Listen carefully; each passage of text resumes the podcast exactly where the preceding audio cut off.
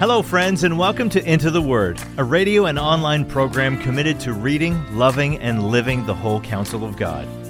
Lord willing, our intention is to go verse by verse and chapter by chapter through the entire Bible. Here to continue that journey is our Bible teacher at Into the Word, Pastor Paul Carter. Your word is a lamp unto my feet. If you have your Bible with you, I'd love for you to open it now to 1 Corinthians chapter 4.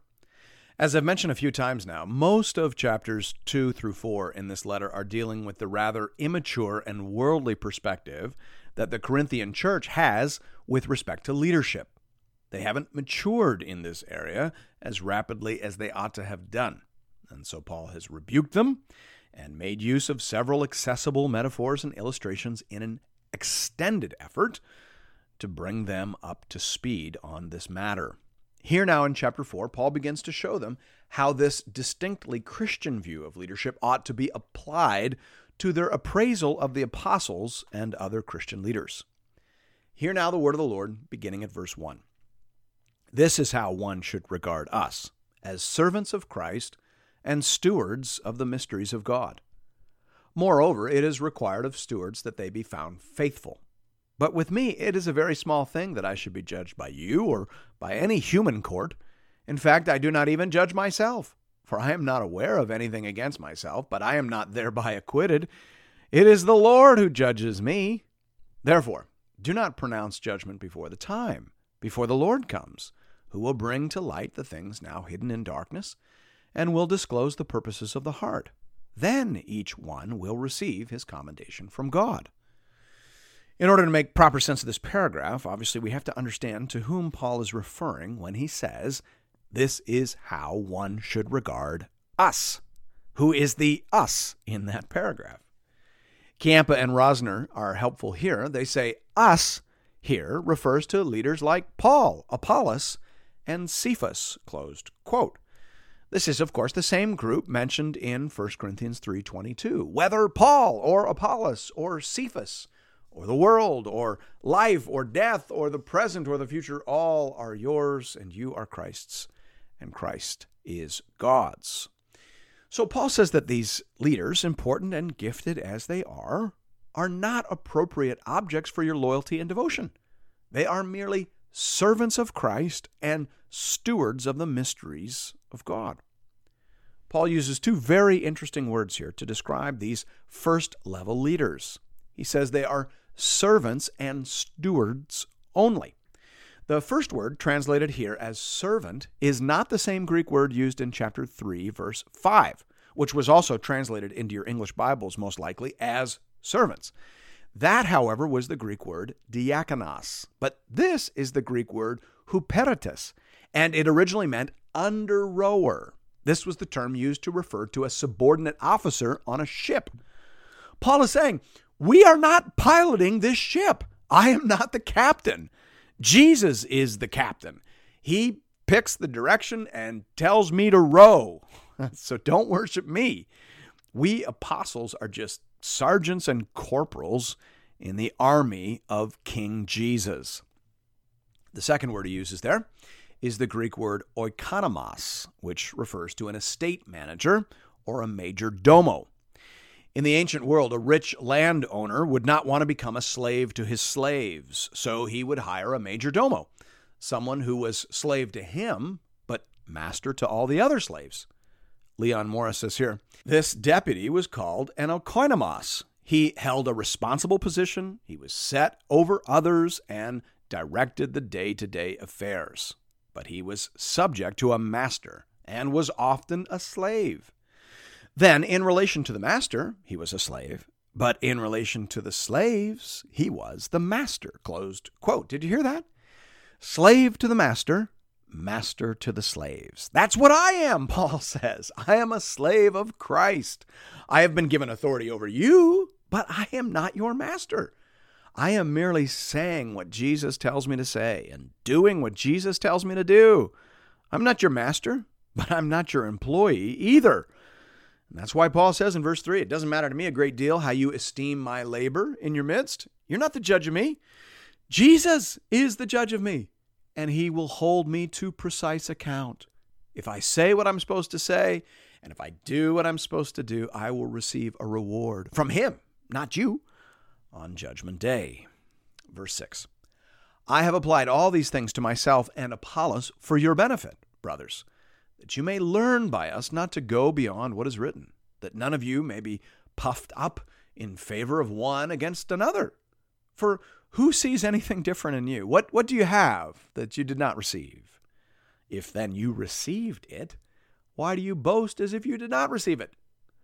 So here Paul says that he has held himself and Apollos up as examples of how to apply this Christian perspective on leadership and authority. The second half of verse 6 is hard to translate. It's also hard to interpret. What, what does Paul mean when he says that we must not go beyond what is written?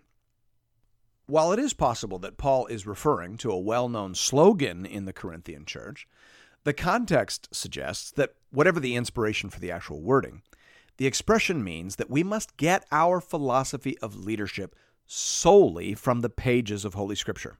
And we must thoroughly audit everything we believe and endorse to ensure that nothing from the culture has crept in unawares.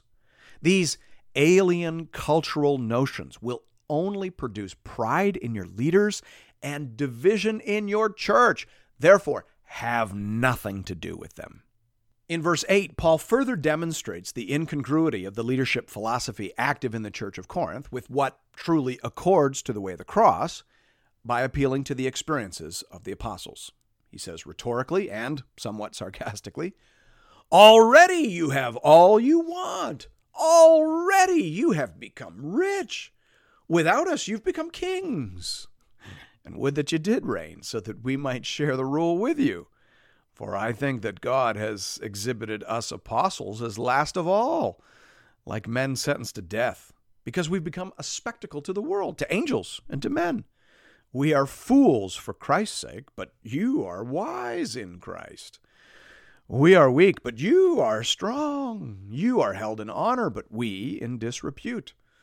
To the present hour, we hunger and thirst. We are poorly dressed and buffeted and homeless, and we labor working with our own hands. When reviled, we bless. When persecuted, we endure. When slandered, we entreat.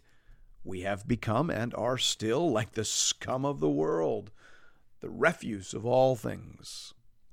The key to understanding this heavily rhetorical paragraph is found in this repeated usage of the word already. Already you have it all. Already you are rich. C.K. Barrett says here that the Corinthians were behaving as if the age to come were already consummated, as if the saints had already taken over the kingdom. Closed quote. They thought they had arrived. They thought they were already reigning with Christ. But the older, wiser, mature apostle understands that there is still a ways to go here, friends, and still some suffering to be experienced. Now, not to reveal my age, but this passage reminds me of the old Queen song that says, I want it all, I want it all, I want it all, and I want it now. In the song, that is explained as the dreams of youth, and that is exactly what Paul thinks of it as well. This over realized eschatology is a further symptom of their basic immaturity. There are certain things in the Christian life that you just have to wait for riches, rule, dignity, reward. These are things for later, not things for now, as ought to have been clear from the lives of the apostles. Who was closer to Jesus than they? And yet, who was more despised? Who suffered more deprivations, who was subjected to more hardship and humiliation than the apostles.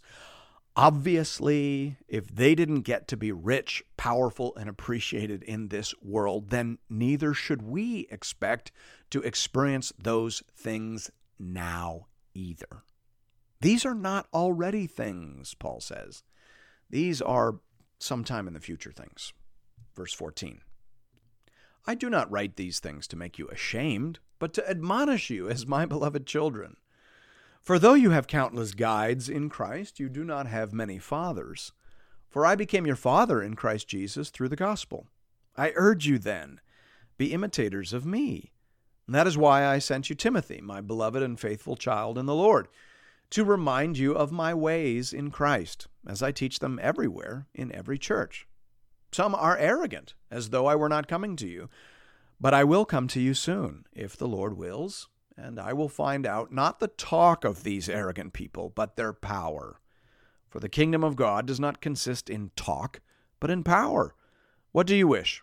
Shall I come to you with a rod, or with love in a spirit of gentleness?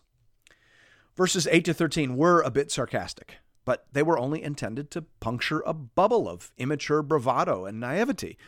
So, like a good father, Paul now laughs, as it were, and assumes the smile and tone of loving affection. I'm, I'm not trying to break your spirit. I'm just trying to teach you the ways of the world, or in this case, the ways of the kingdom. It's it's my job as your spiritual dad to point you in the right direction. Look to my example, he says in verse 16. Now, at first glance, that might sound arrogant. Shouldn't Paul have said, Look to the example of Jesus? Well, in a sense, that is what he has done. Paul is saying that authentic Christian leadership is leadership in the way of the cross. Everything has to be thought about through the lens of the cross. But what does that look like? Such things are easy to say, but hard to visualize. So Paul says, Look at how this works out in my life. Like Christ on the cross, Christian leaders like me, Paul says, are generally mocked and ridiculed by the world. Like Christ on the cross, Christian leaders like me, Paul says, are seen as weak and even as failures. Like Christ on the cross, Christian leaders like me are to think of themselves as nothing more than lowly servants Jesus took up the towel and washed the feet of the disciples. I have compared myself and Peter and Apollos to migrant workers in a field. We are nothing. He is everything. Like Christ on the cross, Christian leaders like me are to rid themselves of all resentments and rivalries with their co workers. Jesus sought only the glory of God. We too must eschew all glory and personal recognition. Like Christ on the cross, Christian leaders like me, Paul says, are to pour themselves out in obedience to the one who sent them, expecting to receive their reward only when the work is finished. Like Christ on the cross, Christian leaders like me, says Paul, are not to try to look strong or powerful or wise in the ways of the world. Their eye is on the Master, and they seek only to please Him. That is what it means to lead like Christ on the cross. I've tried to live that out, Paul says. And to the extent that I have, you should follow me. That is why I've sent Timothy to you, to remind you of my ways.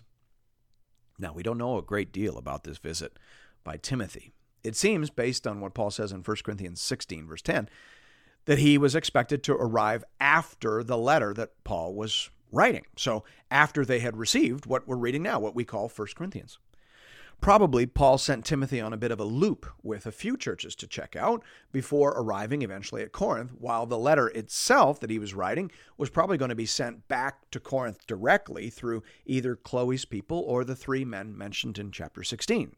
Stephanas, Fortunatus, and Achaicus. They were probably in Ephesus on business, and thus were able to deliver the letter to the church directly upon their return. Regardless, Paul expected Timothy to flesh out the details and to remind them of how Paul and the other apostles conducted themselves as Christian leaders.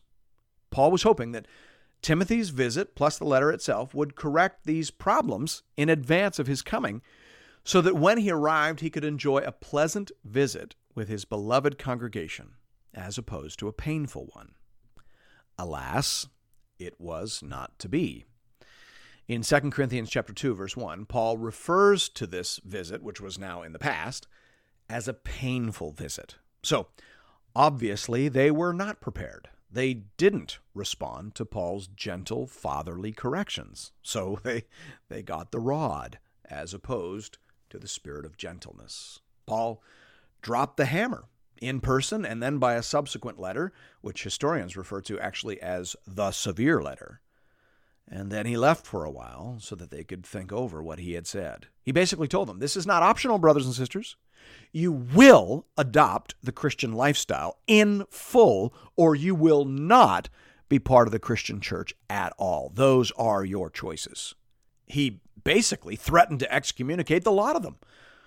Apparently, believing without behaving is not on the table. So he let them stew. He let them weigh their options, and he let the Holy Spirit work. Now, not to spoil the ending of the story, but the good news is that they did eventually respond positively. That's why the letter we call Second Corinthians has a totally different feel to it. Paul did the hard work of a spiritual parent, and in the end, he reaped the harvest of repentance, growth, and Christian maturity. Thanks be to God.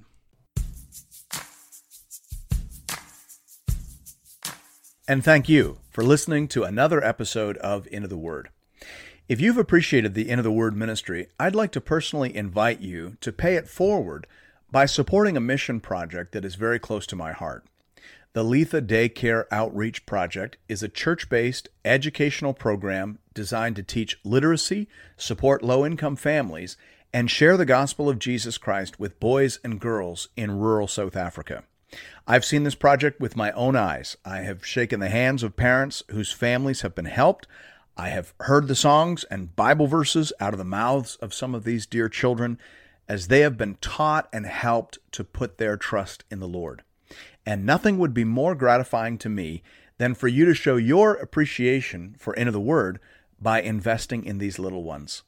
You can do that in one of two ways. You can give through the Into the Word app or by visiting the Into the Word website at intotheword.ca. Just click on the Give tab and you'll find giving options for both Canadian and American listeners. This is a registered project with ABWE Canada and ABWE USA. So tax receipts are available to all eligible donors. Just identify where you're listening from and click on the Fund button and select Letha Daycare Outreach. Thank you for considering this method of showing your support for the Into the Word program. And may God alone be glorified. Your word is a lamp unto my feet